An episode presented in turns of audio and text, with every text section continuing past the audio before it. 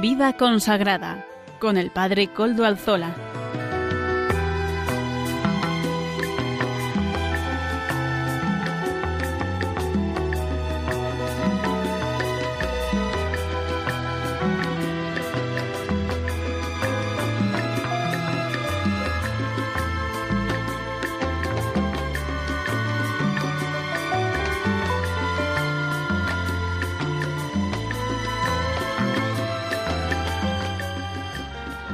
Buenas tardes, hermanos, amigos y oyentes.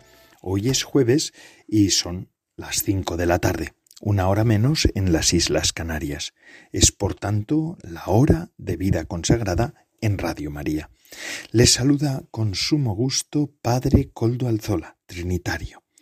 Hoy emito de nuevo desde Algorta, Vizcaya, desde la parroquia del Santísimo Redentor, que además hago parroquia de todos ustedes, como ya es conocido para los oyentes del programa, nos encomendamos al inicio de este programa al Beato Domingo Iturrate, nuestro patrono y protector.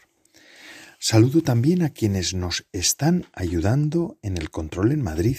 Gracias a su servicio podemos emitir de nuevo en esta ocasión, hoy que es día 21 de abril de 2022. Estamos, por tanto, en la octava pascual, en la octava de Pascua, tiempo de gracia del Señor. Y en estos primeros días del tiempo pascual, que se prolonga y se prolongará hasta el día de Pentecostés, estamos todavía llenos de la alegría, de la alegría y de la lozanía nueva de las celebraciones litúrgicas que han traído a nuestro corazón, pues una alegría inconmensurable. Es verdad porque la Pascua es el corazón del misterio cristiano. En efecto, todo tiene su inicio aquí, en la Pascua, en, que Cristo, resucitado de entre los muertos, es el fundamento de nuestra fe. De la Pascua se irradia, como desde un centro luminoso incandescente, toda la liturgia de la Iglesia, sacando de ella contenido y a la vez significado. La celebración litúrgica de la muerte y resurrección de Cristo, de Jesucristo, no es simplemente una conmemoración de del acontecimiento eh, pascual, sino que es la actualización en el misterio para la vida de todo cristiano y de toda comunidad eclesial, para nuestra vida. La fe en Cristo resucitado transforma la existencia, actuando en nosotros una resurrección continua. Como escribía San Pablo a los primeros creyentes, antes sí erais tinieblas, pero ahora sois luz por el Señor. Vivid como hijos de la luz, pues toda bondad, justicia y verdad son fruto de la luz, de la luz de Cristo resucitado. Esto lo digo yo. Sí, paso ahora sin más dilación a presentar los contenidos del día de hoy. Hoy contaremos con la participación de Monseñor don Joaquín María López de Andújar, obispo emérito de Getafe y miembro de la Comisión Episcopal de Vida Consagrada de la Conferencia Episcopal Española, como comprenderán. En la sección de entrevista contaremos con la hermana Beatriz de Santos, juniora de las esclavas del Sagrado Corazón, actualmente residiendo en Madrid. Amaro Villanueva nos presenta como todas las semanas el espacio Música para Evangelizar. Estamos también estudiando la historia de la vida consagrada con el padre Antonio Bellella, claretiano.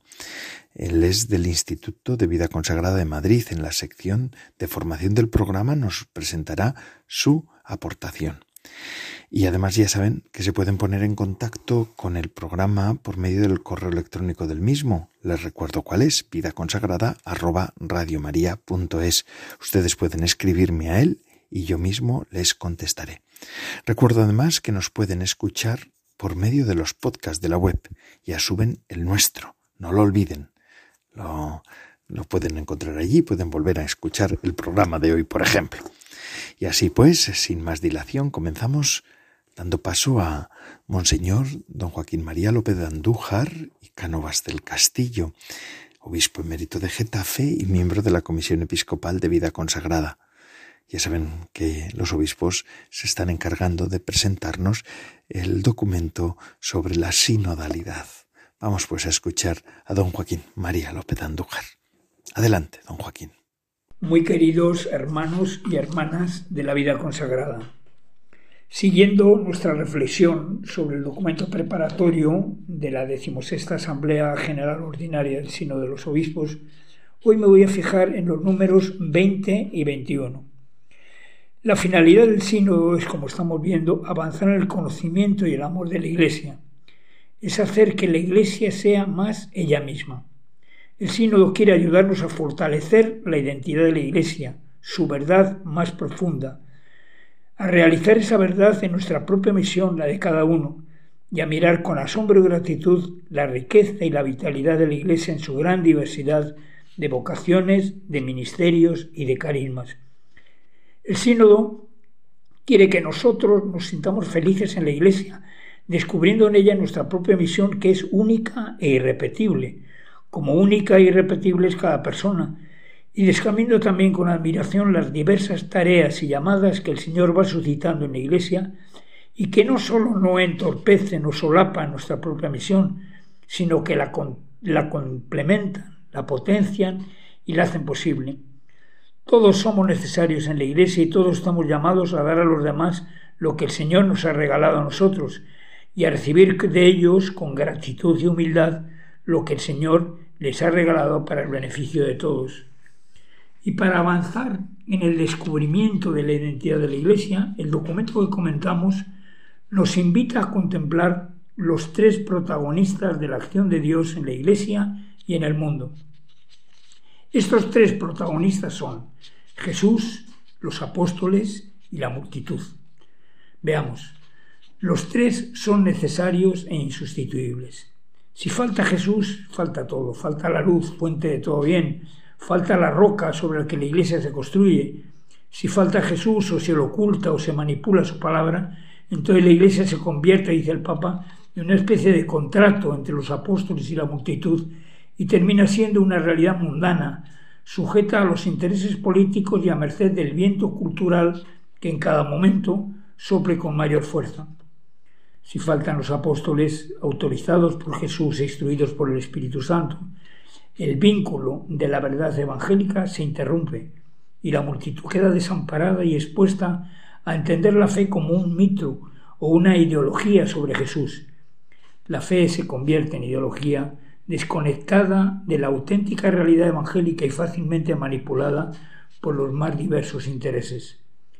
Y si falta la multitud, la relación de los apóstoles con Jesús se corrompe, convirtiéndose en una forma sectaria de la, autorreferencial de la religión y la evangelización pierde su luz. La Iglesia deja de ser luz del mundo y sal de la tierra. Pero a estos tres actores, Jesús, los apóstoles y la multitud, hay que añadir por desgracia un cuarto actor, que es el maligno, que trata por todos los medios de desbaratarlo todo. El maligno es el que intenta romper la unidad, es el que divide, es como diría San Ignacio de Loyola, el enemigo de la naturaleza humana. ¿Y cómo actúa este cuarto actor? Pues actúa de muy diversas formas, pero siempre buscando el mismo fin, que es romper la unidad, romper la sinodalidad, romper ese caminar juntos, el maligno trata de romper la armonía que debe reinar entre Jesús, los apóstoles y la multitud. Actúa provocando el escándalo de la cruz, es decir, el rechazo a la cruz, el desconcierto ante la cruz, haciendo que huyamos de ella. Actúa provocando divisiones, agobiando con rigorismos morales antievangélicos, como hacían los fariseos. Actúa en definitiva intentando seducir con una sabiduría mundana que pretende ser más eficaz que el verdadero discernimiento del espíritu guiado por el Señor. Ante la presencia de este cuarto actor que divide y enturbia las relaciones en el seno de la Iglesia, no hemos de acobardarnos ni tener miedo, porque el maligno ya ha sido vencido en la cruz de Cristo. Pero sí hemos de estar vigilantes y atentos para no caer en sus engaños, y hemos de tener un espíritu de auténtica conversión, poniendo constantemente nuestra mirada en el Señor y confiando en su infinita misericordia. Os deseo a todos una Pascua de resurrección muy feliz. Que la luz gloriosa del Señor resucitado fortalezca vuestra esperanza y os haga crecer en este camino sinodal, que es un camino de amor, buscando siempre la voluntad del Señor en este momento de la historia tan apasionante que nos ha tocado vivir. Para todos un saludo muy cordial y mi bendición.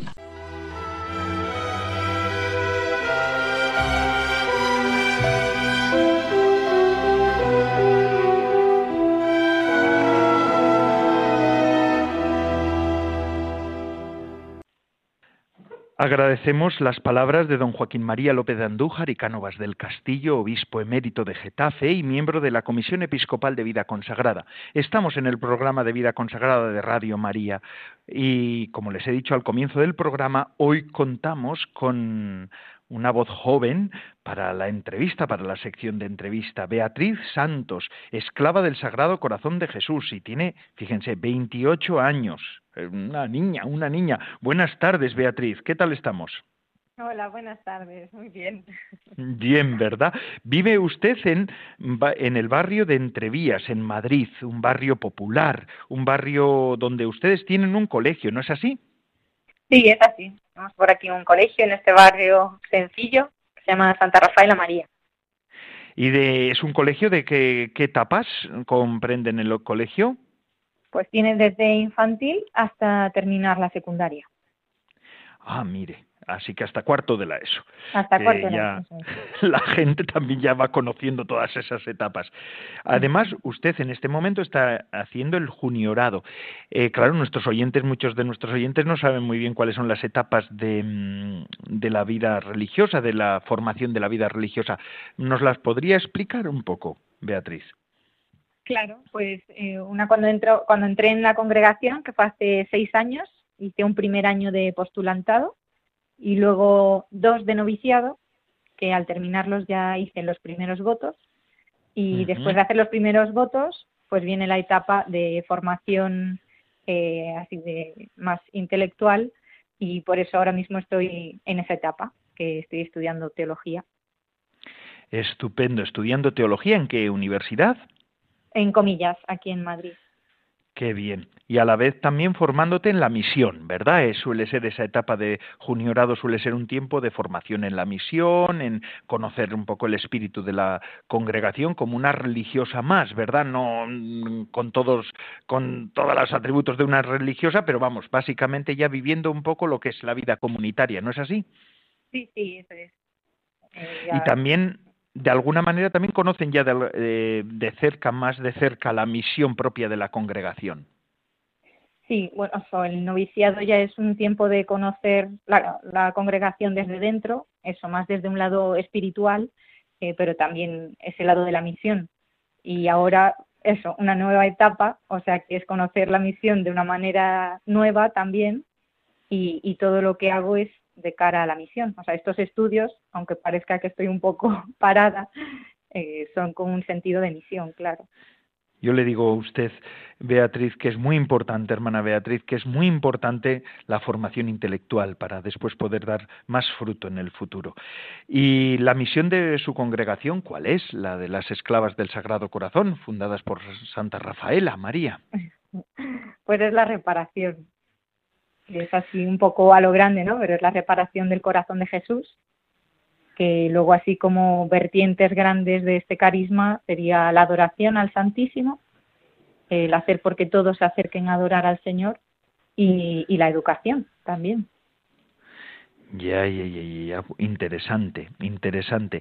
Y además ahí en Entrevías pueden vivir también muy de cerca algunos de los problemas de, las, de los destinatarios, de los que necesitan esa reparación muchas veces, ¿no? Porque la historia, hay muchas historias truncadas, muchas historias que dolientes también entre, entre, los, entre las personas que nos encontramos en nuestras misiones, en nuestras plataformas, en nuestros colegios y en otras plataformas de evangelización que tenemos los religiosos, ¿no? Es así, Beatriz?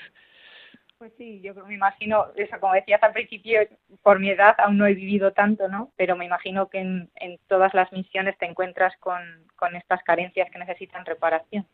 Pero aquí en este barrio yo creo que se palpan mucho, ¿no? O son más, más visibles, hay una necesidad grande eh, que yo creo que también pide un poco esta presencia, ¿no? Y que a la vez yo creo que ayuda a repararles a ellos y también nos reparan a nosotras. Es como una relación mutua. Claro que sí. Beatriz, estamos en Pascua, que no le he felicitado. Feliz Pascua de Resurrección, ¿verdad? Feliz y además es que esta Pascua para ustedes ha sido muy especial porque han tenido una Pascua compartida con otros, con otras personas, ¿no? Que les han acompañado en estos días santos.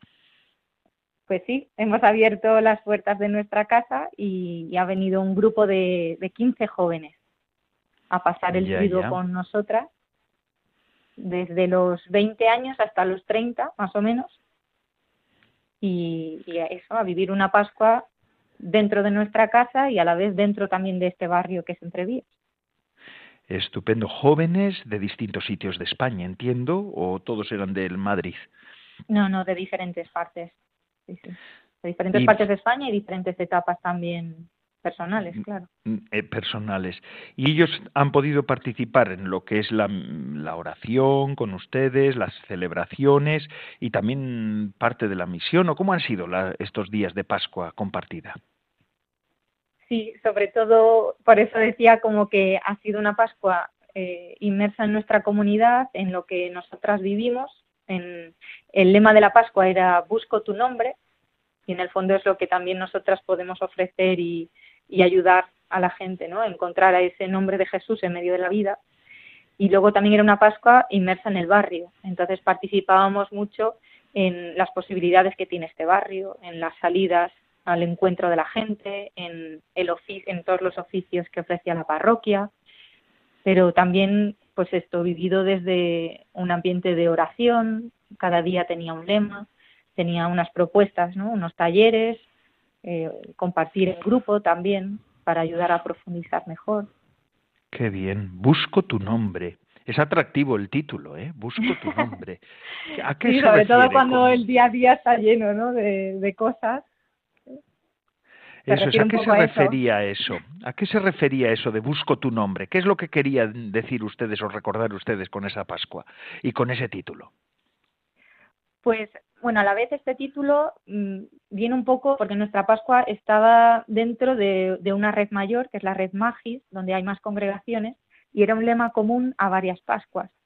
Eh, pero luego nosotras también le dábamos este sentido de buscar el nombre de Jesús en tu vida, ¿no? en el día a día, también por ver que, mucha gente y los jóvenes viven con esta sed de Jesús y, y que a veces en el día a día hay esta sed y a la vez cuesta parar para, para reconocerla o ponerle nombre. Entonces era un poco ir al encuentro de, la sed que vemos que, y que todos sentimos. Todos tenemos sed, ¿verdad? No solamente Jesús en la cruz, sino cada uno de nosotros también podemos decir tengo sed, tengo sed. Eh, Beatriz, haciéndolo más personal, si yo a usted le pregunto, ¿y usted de qué tiene sed? ¿O de qué se puede tener sed? ¿O de, qué tienen sed también los jóvenes con los que ha compartido estos días de Pascua? Pues yo creo que al final la sed es de algo sencillo como un Jesús que camina al lado. Es la sed de, encontrar al Señor de tu vida compartiendo la vida del día a día. Que, porque además de que busques estas experiencias y estos encuentros que suelen ser fuertes, como es una Pascua o es un retiro, yo creo que el desafío viene luego, ¿no? Que es cuando la sed brota más. Entonces yo creo que es la sed de, de un Dios que camina contigo en el día a día. La sed de un Dios que camina contigo día a día. Eso es muy bonito. Y eso se prueba pues en, en, los distintos momentos, en momentos de álgidos y en los momentos complicados, porque el nombre tuyo o el nombre mío, el Señor lo busca en momentos difíciles y en los momentos alegres, ¿no es así? Pues sí, efectivamente.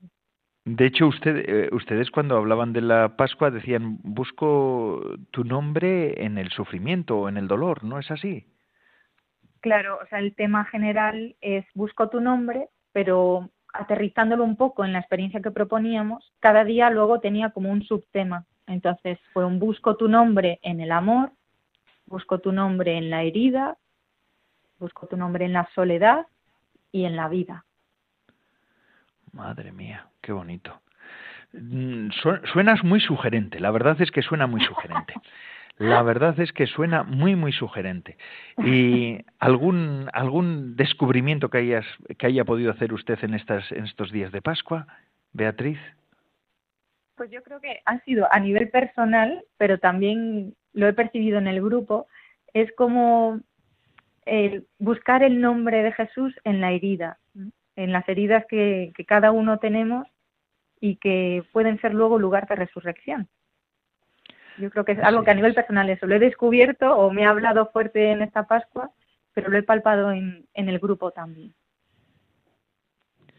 Qué bueno, qué bueno. Pues que el Señor ayude y acompañe de nuevo también en el camino de su vida en este camino de formación para poderse entregar del todo a, la misión, ¿verdad? A tantas personas que necesitan reparación en este momento. Qué bonito carisma el de ustedes, de verdad se lo digo. ¿Eh, Beatriz, ¿usted a todo esto de dónde es? ¿Dónde nació? De, de La Coruña. Del norte. De La Coruña, hombre, del norte, yo también, ¿eh? Así que echarán un poco de menos la lluvia, ¿o no, en Madrid? Un poquito, el mar también. El mar también, ¿verdad? La inmensidad del mar. Eso, bueno. Ahí en Madrid lo que tiene es un mar de casas, un mar de gentes. un mar de y ahí En, y en entrevías también un mar de, de, de comunicaciones, de, de, de, ¿cómo se llama eso? De trenes y de todas estas cosas que suele haber por ahí. La verdad es que de un mar a otro. Pues eh, vamos a surcar juntos, eh, Beatriz, porque estamos en la misma iglesia, el mar de Dios para poder acercarnos a tantas personas. Que así sea. Gracias por abrirnos eh, la casa de ustedes, por habernos, abrirnos también esa experiencia que ustedes nos han compartido en las ondas de Radio María. Y bueno, pues que siga por buen camino su formación y alguna otra vez pues nos mm, explica algunas otras cosas que seguramente tendrán mucho interés también. Claro que sí. Pues muchas gracias. Y en esta octava de Pascua, feliz Pascua de Resurrección. Verdaderamente ha resucitado el Señor. Feliz Pascua y muchas gracias. Eso es, y seguimos con nuestro programa de vida consagrada. Y ahora, eh, queridos oyentes, vamos a pasar a la sección que nos ofrece Amaro Villanueva todas las semanas, música para evangelizar. Pues de una Pascua juvenil a estas músicas que nos llegan también con sabor juvenil adelante, Amaro Villanueva.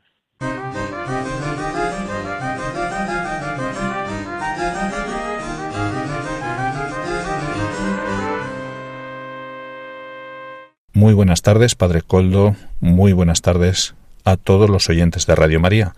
Vive Jesús el Señor es la canción que hoy nos presentan Julie y Josh. Vive Jesús el Señor.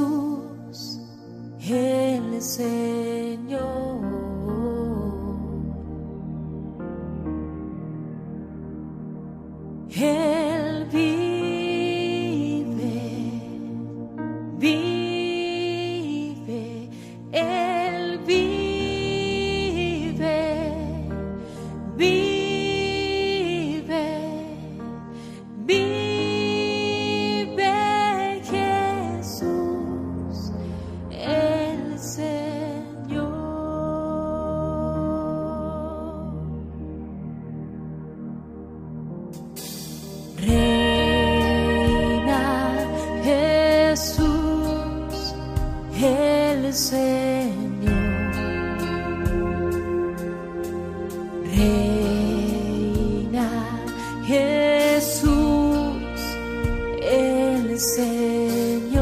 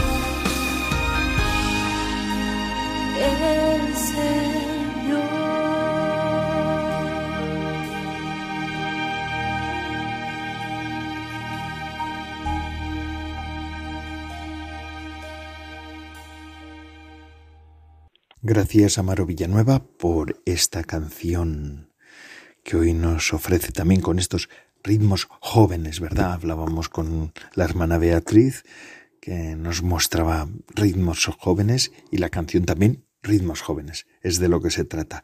Y ahora sí, pasamos a la siguiente sección que es la de formación. El padre Antonio Bellella sigue desgranando la historia de la vida consagrada tan interesante, ¿verdad? Ya llevamos semanas, ya llevamos meses, ya vamos poco a poco conociendo más cómo ha ido haciéndose paso, abriéndose paso esta realidad de la Iglesia con nuevas formas. Adelante, pues, Antonio, Padre Antonio Bellella, claretiano, del Instituto de Vida Consagrada de Madrid. Muy buenas tardes a todos los oyentes de Radio María. Que la primera palabra de este día sea feliz Pascua de Resurrección. Estamos en este jueves en el, uno de los días de la octava de Pascua. Esta semana que seguimos celebrando el día de la resurrección, solemnizándolo con una gran fiesta, una fiesta que se prolonga hasta el próximo domingo, que es el domingo Inalvis, y ahora también el domingo de la Divina Misericordia. Jesús, cuando se aparecía a sus discípulos en el cenáculo, eh, les decía un saludo muy significativo, muy significativo sobre todo en el momento que estamos viviendo. Paz a vosotros. Esta paz que Jesús deseaba a sus discípulos no se refería a la guerra que estamos experimentando con todas las consecuencias que vemos que está teniendo en todos los sentidos y también con la escalada de crueldad que nos estremece cada día. Jesús se refería más bien a la situación de su comunidad, amedrentada, asustada y desorientada después de su muerte, y todavía sin haber experimentado del todo el significado de su resurrección. Y en esa circunstancia, paz a vosotros era mucho más que una formalidad, era una palabra dirigida al corazón para que los discípulos encontraran la paz. Ojalá esta Pascua nos regale la paz que necesitamos, sobre todo al pueblo ucraniano que está viviendo en una situación cada vez más compleja. Vamos a continuar con nuestro curso de Historia de la Vida Consagrada. La semana pasada hicimos una pequeña interrupción precisamente porque en el jueves santo no parecía un momento oportuno para hablar de esta cuestión. Pero hoy continuamos, continuamos como lo hemos hecho desde el principio, siguiendo el orden eh, cronológico de los acontecimientos. Cómo se desarrollaron estos acontecimientos es como los estamos contando, acercándonos a las diversas formas de vida consagrada a lo largo de los siglos. Si recuerdan, después de hablar de los mendicantes, el pasado jueves de Dolores, hace ya dos semanas, estuvimos comentando un poco cómo evolucionó la vida consagrada en los siglos XIV y XV, en unas circunstancias muy difíciles, las circunstancias provocadas por el cisma de Occidente. Desde 1378 hasta el año 1414, la Iglesia llegó a estar dividida en tres grupos. Cada uno de estos grupos reconocía la autoridad de un papa. Uno de los papas tenía su sede en Roma, el otro en Aviñón, el otro en Pisa. Esta división fue durísima porque, como les decía en uno de los últimos programas, no solo afectó a lo institucional, sino que también tocó a todas las estructuras de la Iglesia y, por supuesto, tocó el corazón del pueblo de Dios. La división de los cristianos fue profunda, seria, y como se prolongó durante casi 50 años, tuvo unas consecuencias gravísimas. A partir de 1417 se restaura la unidad de la Iglesia, pero las órdenes religiosas han quedado divididas, también el clero diocesano sufre una gran crisis y por supuesto todas las estructuras pastorales se ven afectadas por esta realidad tan compleja. Surge en este momento una voluntad de reforma muy intensa. Como les decía el otro día, esta voluntad de reforma se plasma en un primer momento en un deseo espiritual de centrarse en lo esencial, se comprende este deseo sencillamente porque cuando todo a nuestro alrededor cae, siempre nos queda la esperanza en que nuestro corazón es un lugar donde el Señor habla directamente y donde podemos encontrarnos con su palabra. Se genera entonces una nueva espiritualidad que toma cuerpo con el nombre de devocio moderna. Pero esto ya lo hablamos. Ahora vamos a ver que este deseo de reforma que eh, dejó en un primer momento muchos aspectos sin llevar a cabo y muchos proyectos no pudieron realizarse, poco a poco se irá imponiendo de un modo u otro. La reforma de las órdenes antiguas mendicantes y monásticas tardó bastante en realizarse, como les dije en el último programa, se generaron congregaciones, grupos de reforma, en, en los cuales miembros de la misma orden fundaban una especie de grupo interno que buscaba una renovación profunda. Estas congregaciones de reforma tuvieron grandísima fuerza en los siglos XV y XVI. Pero las congregaciones de reforma se referían al clero religioso. ¿Qué pasa con el clero secular? ¿Qué pasa con el pueblo de Dios cuyos sacerdotes pues se han visto afectados por esta división de la Iglesia y no tienen una gran credibilidad. Tampoco gozaba de gran credibilidad el Santo Padre, precisamente porque durante un tiempo había habido tres papas simultáneamente y nadie se atrevía a decir quién era el papa legítimo y ninguno de los tres papas quería en absoluto poner en duda su autoridad, aunque sí que ponía en duda la de los otros dos. ¿Qué pasa con todo esto? Urge una reforma del clero. Y precisamente en esta reforma del clero, que empieza a realizarse en la segunda mitad del siglo XV, surgen nuevas propuestas. La primera propuesta, ya estamos muy cerca del siglo XVI, proviene de unos grupos que se llaman las congregaciones del Divino Amor. Las congregaciones del Divino Amor son fundadas en el norte de Italia, tuvieron muchísima difusión por toda la península y también en algunos lugares de Francia. Las inspira un franciscano en Brescia, al norte de Italia, y en ellas se juntan hombres y mujeres que desean una reforma de la Iglesia. Son prácticamente todos laicos, son laicos que asumen una, un compromiso de vida cristiana excelente y que quieren vivir según el Evangelio. Algunos laicos muy significativos que forman parte de estas congregaciones son ordenados sacerdotes y con ellos comienza una nueva manera de ser sacerdote. Al igual que había varones que llegaron a ser sacerdotes, también estas congregaciones acogían a mujeres. y en el seno de estas congregaciones del Divino Amor, las mujeres que participaban en estas asociaciones terminaron también por convertirse en un motor para una nueva vida religiosa que terminará también por asumir desde el punto de vista de la mujer responsabilidades apostólicas directas. Pero es en el siglo XVI cuando estos grupos cobran una relevancia muy especial y esta relevancia va unida a un hecho fatal. Acabamos de decir que en el año 1417, después de el cisma de Occidente, se restauró la unidad de la Iglesia. Exactamente cien años después, en 1517, el fraile agustino Martín Lutero propone una reforma de la Iglesia o inicia a proponer una reforma de la Iglesia que conducirá a la separación entre católicos y protestantes en muy pocos años. Todas estas realidades de qué nos están hablando? Nos están hablando de una iglesia herida, ponen de manifiesto que la autoridad de los pastores, sobre todo del Papa y de los obispos, no tienen una fuerza moral suficiente como para mantener al pueblo de Dios unido. Nos están hablando también de una nueva época en la cual la Iglesia ante una nueva antropología y una nueva realidad social, está despistada y no termina de encajar en este nuevo tiempo, nos están hablando de que necesariamente las comunidades cristianas se tienen que reconstruir desde abajo y se tienen que reconstruir desde una nueva imagen de sacerdote. Esto lo facilitarán los clérigos regulares con los cuales iniciaremos el programa de la semana próxima. Buenas tardes.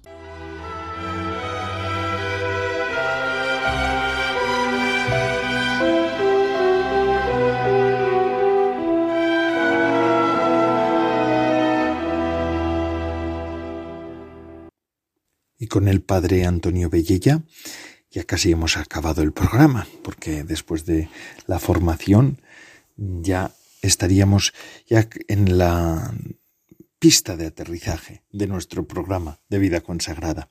Pero antes de despedirnos vamos a hablar del domingo, que este domingo que viene además es un domingo muy especial, el domingo de la divina misericordia. Así quiso llamarlo San Juan Pablo II, recogiendo y escuchando la petición que el Señor le hizo a Santa Faustina Kowalska. El Señor, para que creyendo tengáis vida, el Señor se había designado en las lecturas de este domingo, vamos a escuchar esto, ¿verdad? El Señor se había designado ya durante su vida como la resurrección y la vida. Él mismo dijo de sí, que era la resurrección y la vida y demuestra la verdad de sus palabras en este Evangelio, en el Evangelio. En su aparición a los discípulos, que este domingo vamos a contemplar y que nos van a proclamar, se muestra como alguien indudablemente vivo. Un espíritu no habría pronunciado el saludo de paz, ni les habría mostrado las heridas con tanta naturalidad, sobre todo por el hecho de que confiere a su joven iglesia, a la que le está escuchando, el don pascual, del perdón de los pecados. Qué importante es esto. Este don del perdón de los pecados acompañará a la Iglesia hasta nuestros tiempos, hasta el final de los tiempos más bien. Pues mm, con Él, con el Señor, los discípulos y sus sucesores pueden hacer comprensible al mundo, del mejor modo posible, la vitalidad de Jesús, con el perdón de los pecados. Muchísimas personas a las que han sido perdonados los pecados o sus pecados, han tenido la experiencia de haber participado en una resurrección de entre los muertos, de haber poseído una nueva vitalidad. Y es que es así, el perdón de los pecados supone para el creyente y para todo ser humano una nueva vida. Y eso es así. Para esto no es necesario ningún contacto corporal, como el que se exige como bueno, pues el que exige, por ejemplo, pues Tomás, nuestro amigo Tomás, ¿verdad? El apóstol, que es incrédulo. ¿eh? La experiencia espiritual de un perdón sacramental de los pecados, cuando éste se recibe con auténtico arrepentimiento y también con propósito de enmienda, puede ser más profunda que la de los sentidos. La vida de Jesús es la luz de los hombres, dice Juan. No solamente el bautismo, sino también los demás sacramentos pueden ser llamados, como solía decir la iglesia antigua, ¿verdad? Iluminación, fotismos, decía la, iglesia antigua, ¿no? Iluminaciones. Estos sacramentos dispensan vida y dan luz a una existencia oscura.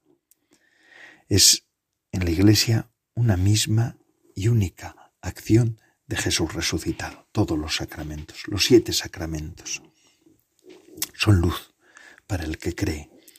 Y el perdón de los pecados es una de las grandes dones que el sujeto puede recibir, ¿no? Que el creyente puede recibir en el seno de la Iglesia.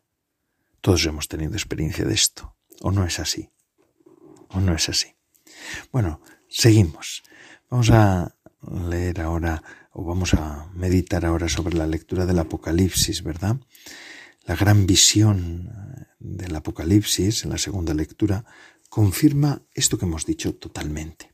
Pues el Señor eterno se aparece al discípulo amado, al que escribe el Apocalipsis, como el que ha dejado la muerte tras de sí para vivir eternamente. No sólo la ha superado como una desgracia, sino que la posee ahora en su poder viviente. Y fijaos lo que dice el Señor en este texto. Yo soy el que vive y tengo las llaves de la muerte y del infierno. La muerte que amenaza la vida ya no es un poder que amanece, que amenace, perdón, que amenace y limite la vitalidad de Jesús. Más bien, ha quedado integrada en el ámbito del poder de su vida. La muerte ha sido absorbida en la victoria de la vida. La vitalidad con que se aparece al vidente es tan imponente que el vidente cae a sus pies como muerto, pero es enseguida levantado por la vida, que pone su mano sobre él lo conforta y lo pertrecha para su misión. Por muy grande que sea la violencia con la que los poderes de la muerte puedan manifestarse en la historia del mundo, como muestra todo el Apocalipsis, estos, los poderes de la muerte, nada pueden contra la vitalidad del cordero que parecía degollado. Al final, la muerte y el abismo son arrojados al lago de fuego, son reducidos definitivamente a la impotencia y además son abandonados a una autodestrucción eterna. Y además eh, la primera lectura en la que se informa también sobre los milagros vivificantes de la Iglesia primitiva, especialmente sobre los realizados por el apóstol Pedro, ¿verdad? Muestra que Jesús hace partícipe a su Iglesia de su poder de resurrección y de vida. Se producen curaciones tanto espirituales como corporales, Crecía el número de los hombres y mujeres que se adherían a la fe, dice la Sagrada Escritura, la gente sacaba a la calle a los enfermos y todos se curaban. Bastaba con que la sombra de Pedro cayera sobre ellos al pasar. Los apóstoles no se jactan de los milagros que hacen. Pablo alude sólo de pasada a los realizados por él, pues para él es mucho más importante la fuerza vital del, espiritual de la palabra de Dios anunciada por la Iglesia. No es la fuerza vital de, la, de apóstol la que es eficaz. Al contrario, no, no. Cuando soy débil, entonces soy fuerte. Entonces manifiesta el Señor a través del apóstol su fuerza divina, pues la fuerza se realiza en la debilidad, dirá también Pablo, ¿verdad? Así pues, este domingo, ¿qué hemos escuchado? Primero, el gran don del perdón que está en la Iglesia, misericordia derramada. ¿eh? Por eso este domingo es el domingo de la divina misericordia. El gran don del perdón está en el seno de la Iglesia. Volvemos a decirlo, es el gran don de la vida eterna que el Señor nos ha dado a la Iglesia y así quien se siente perdonado quien es perdonado, más que se siente, quien es perdonado por Dios en la iglesia, en el seno de la iglesia, es o ha vivificado, ha salido de la muerte a la vida. El Evangelio nos lo, nos lo mostrará este domingo que está llegando. En el Apocalipsis, con claridad, Cristo es dueño ya de todo, de la vida, pero sobre todo de la muerte, porque la muerte es lo que verdaderamente hace, hace daño al mundo, hace daño al ser humano. Así que, al final, la muerte y el abismo son arrojados al lago de fuego, son reducidos, por tanto, a la impotencia y abandonados a una autodestrucción eterna. Y a la muerte no tiene ninguna tarea contra el ser humano, porque Cristo ha vencido a la muerte. Tendremos que morir, pero ya la muerte no nos hace daño. Tendremos que morir, pero ya la muerte no nos destruye. Nosotros sabemos que hemos sido asociados a la resurrección de Jesucristo. Y en la primera lectura eh, de este domingo vemos a Pedro cómo va sanando. Y es que Jesús ha dado, Jesucristo ha dado ese poder de sanar, ese poder de regenerar vidas, ese poder de hacer todas las cosas nuevas la iglesia. Claro, y por eso los pecadores son perdonados y los que estaban enfermos son curados aquellos que se aquejan de males espirituales y también de los males corporales. Todo lo puede el Señor y esto se lo ha dado a la Iglesia como don, no para que la Iglesia se presente sobre otros como mucho más potente y mucho más fuerte que otros. No, no es para eso. ¿Por qué el Señor ha dado este don a la Iglesia? Para que el hombre viva, para que tú y yo podamos vivir en plenitud, que es al fin y al cabo lo más importante. Así que un domingo muy hermoso este, el del segundo domingo de Pascua, dentro de la octava de, de la Pascua del Señor, es el domingo de la divina misericordia, el corazón traspasado de Jesús ha, ha enviado al mundo, ha donado al mundo, ha entregado al mundo el agua y la sangre los sacramentos de la Iglesia. Se ha dado todo. Jesucristo se ha vaciado del todo.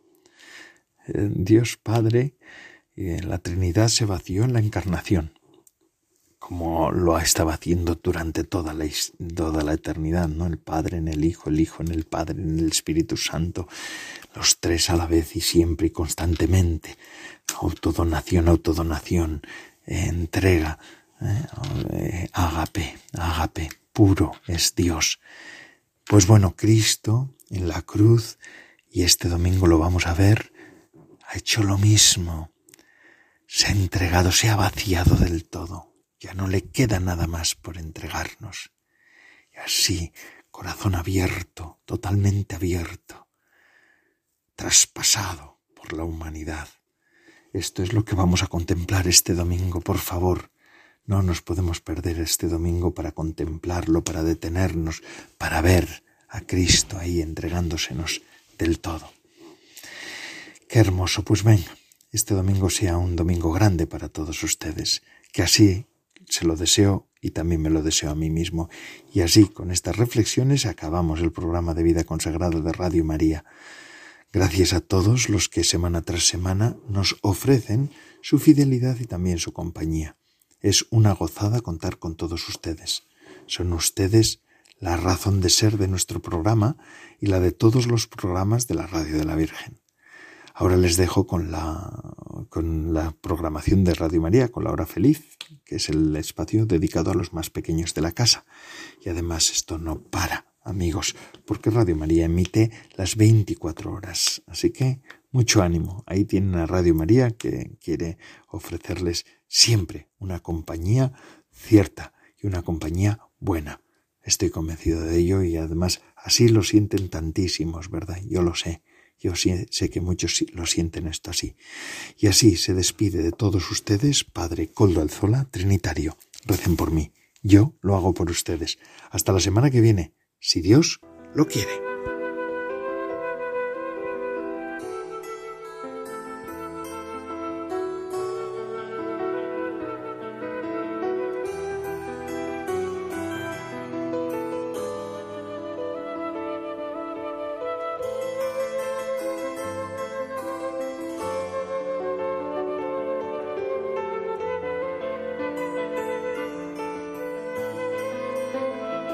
Consagrada con el Padre Coldo Alzola.